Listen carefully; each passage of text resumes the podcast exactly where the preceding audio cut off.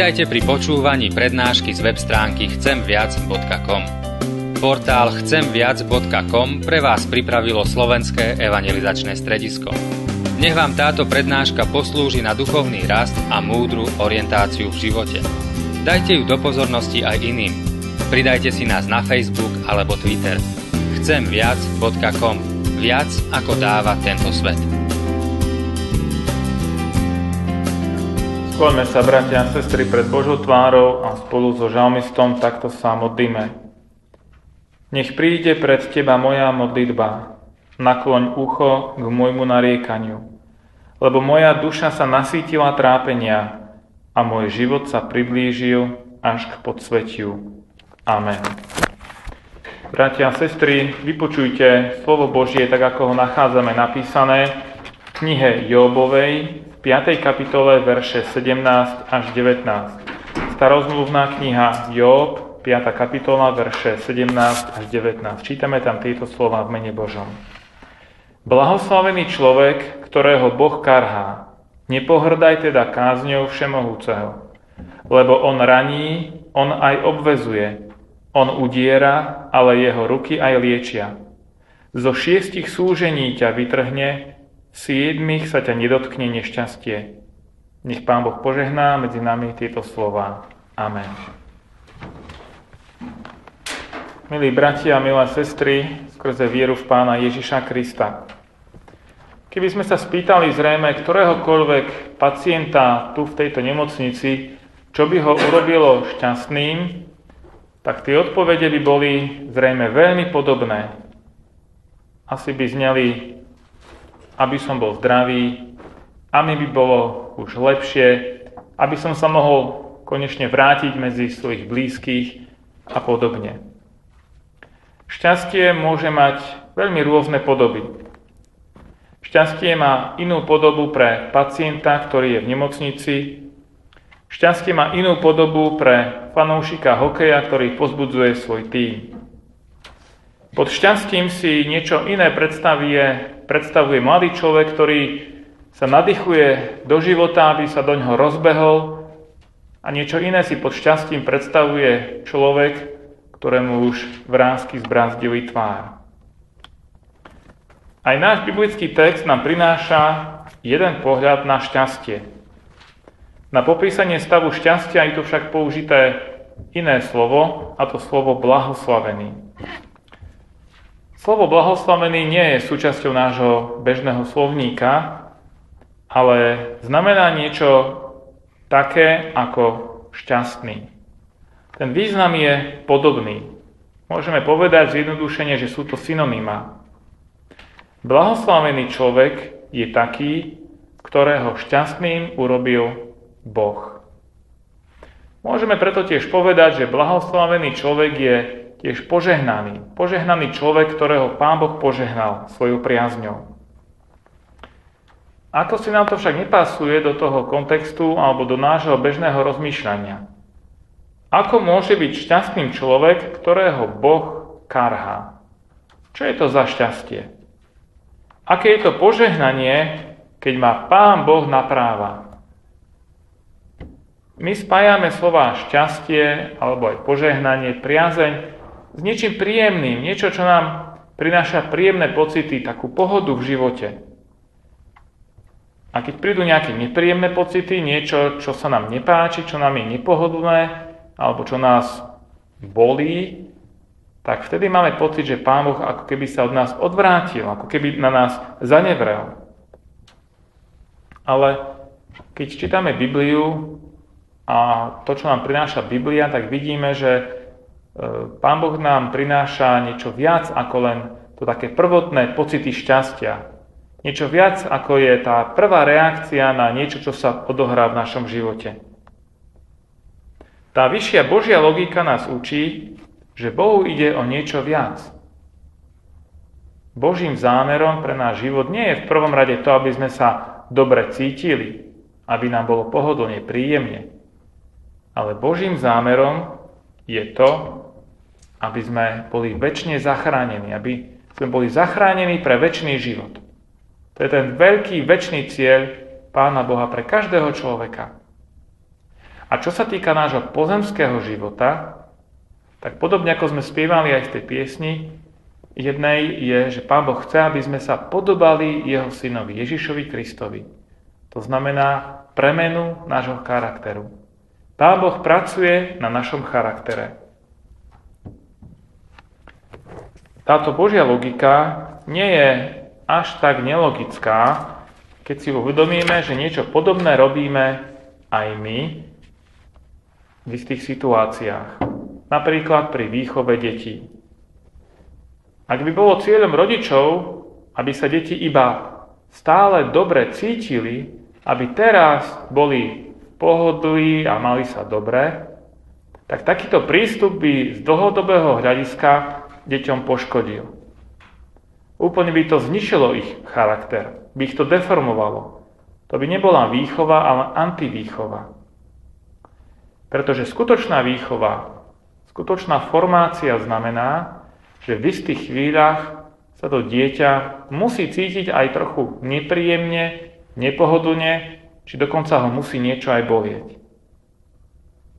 Ale práve takýto prístup časom prinesie dobré ovocie v našom živote. Neviem, či práve vy ste fanúšikovia hokeja, to neviem, ale v týchto dňoch sa veľa hovorí o českom útočníkovi Jaromírovi Jágrovi, ktorý má, myslím, 39 rokov a ešte stále dokáže držať krok so, so svojimi spoluhráčmi či protihráčmi, ktorí, ktorí sú o mnoho mladší, niektorí možno aj o 20 rokov mladší. Totižto na hokejistu taký vek, 39 rokov, je už veľmi veľa. A predsa on ešte stále v tom hokejovom svete je hviezdou a Zrejme to dobré meno si zachová. Aj potom, čo už hokej hrať nebude. A nedávno som zachytil niekde rozhovor s nejakým jeho, neviem, či spoluhráčom alebo priateľom z mladosti, ktorý hovoril, že za tým jeho úspechom, ktorý dosiahol v živote a ktorý stále trvá, je ohromná drina, ktorú si tí fanúšikovia ani nevedia predstaviť. Ten dotyčný, čo hovoril o tomto českom hokejistovi, o Jágrovi, hovoril, že si pamätá, ako on už od malička ako chlapec drel a trénoval veľmi tvrdo. Ako ťažké vrecia s pieskom nosil, ako, ako šlapal do kopca, do bicykla a celý deň hore dole, hore dole, až do, povedal by som, zničenia tela. Podstúpil mnoho námahy a bolesti a vyformovalo to z neho takého hokejistu, že ešte aj dnes keď už iní hokejisti sú na hokejovom dôchodku, on ešte stále vie dávať góly. Je to také podobenstvo aj pre náš duchovný život, pre náš život viery. Ak nás Pán Boh karhá, tak to má nejaký dobrý cieľ. My sa často na tú Božiu výchovu stiažujeme. Veľmi podobne, ako sa stiažuje dieťa na karhanie svojho rodiča, alebo ako sa stiažuje žiak na napomínanie svojho učiteľa, alebo ako možno hráči, športovci hundru na svojich trénerov. My nevidíme totiž ten konečný cieľ, ktorý vidí Boh. Lebo On raní, On aj obvezuje. On udiera, ale Jeho ruky aj liečia. Tieto slova sme čítali v úvode. Teda Božím zámerom nie je zničiť, ale zachrániť. Počul som taký príbeh, alebo také, takú, takú skutočnosť, ilustráciu, že kedysi v tých biblických dobách, neviem, či to ešte aj dnes robia pastieri, keď pasli ovce, ak mali nejakú veľmi nezbednú ovečku, ktorá stále odbiehala a hrozilo, že sa stratí, zamota niekde do kríkov, alebo že teda bude korisťou, ľahko korisťou pre nejakú divú zver, takže ten pastier tej ovečke zlomil nohu. Veľmi, veľmi kruté ale zároveň potom tú nohu aj ošetril a že celý čas tú ovečku potom pastier nosil spolu so stádom, prihováral sa jej, hladil ju a nosil ju na rukách.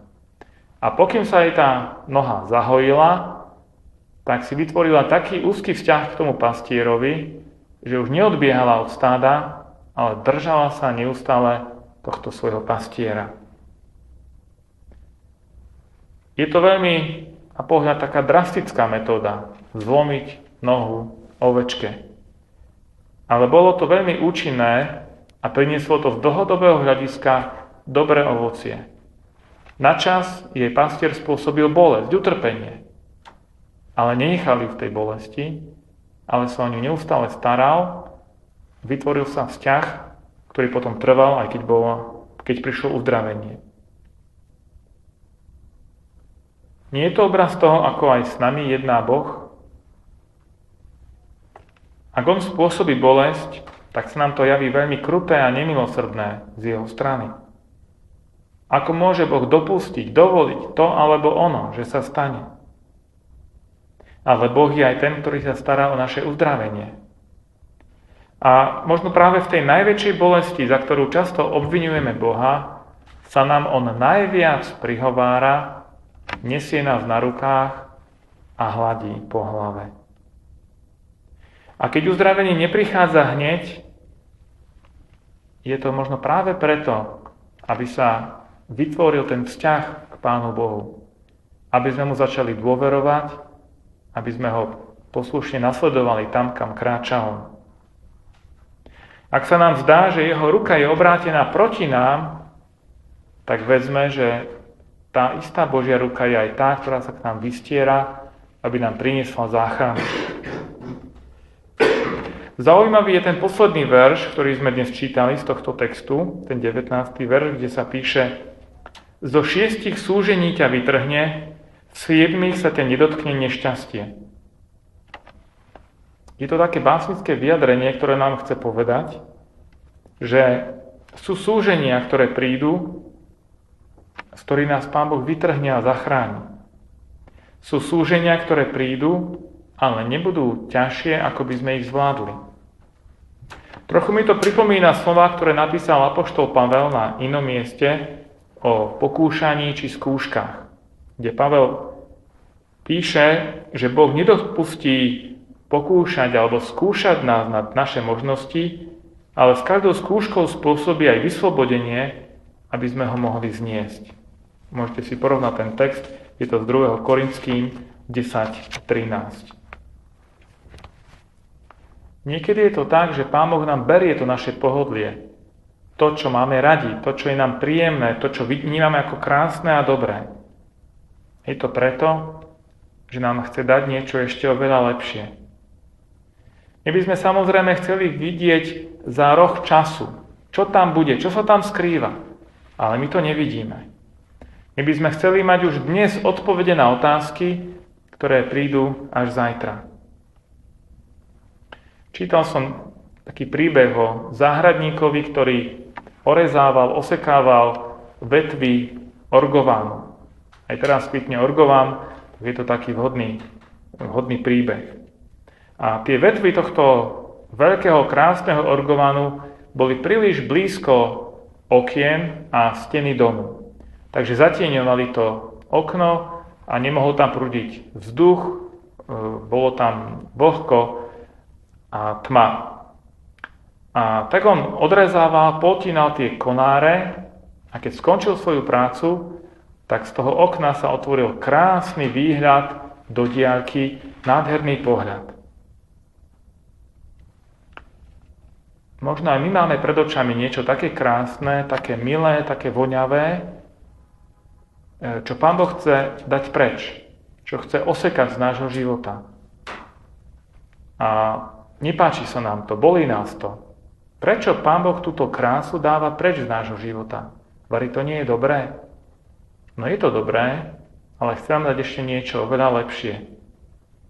Niečo, čo by sme nikdy nevideli a nikdy nespoznali, pokiaľ by nám nebolo vzaté to, čo sme mali dovtedy.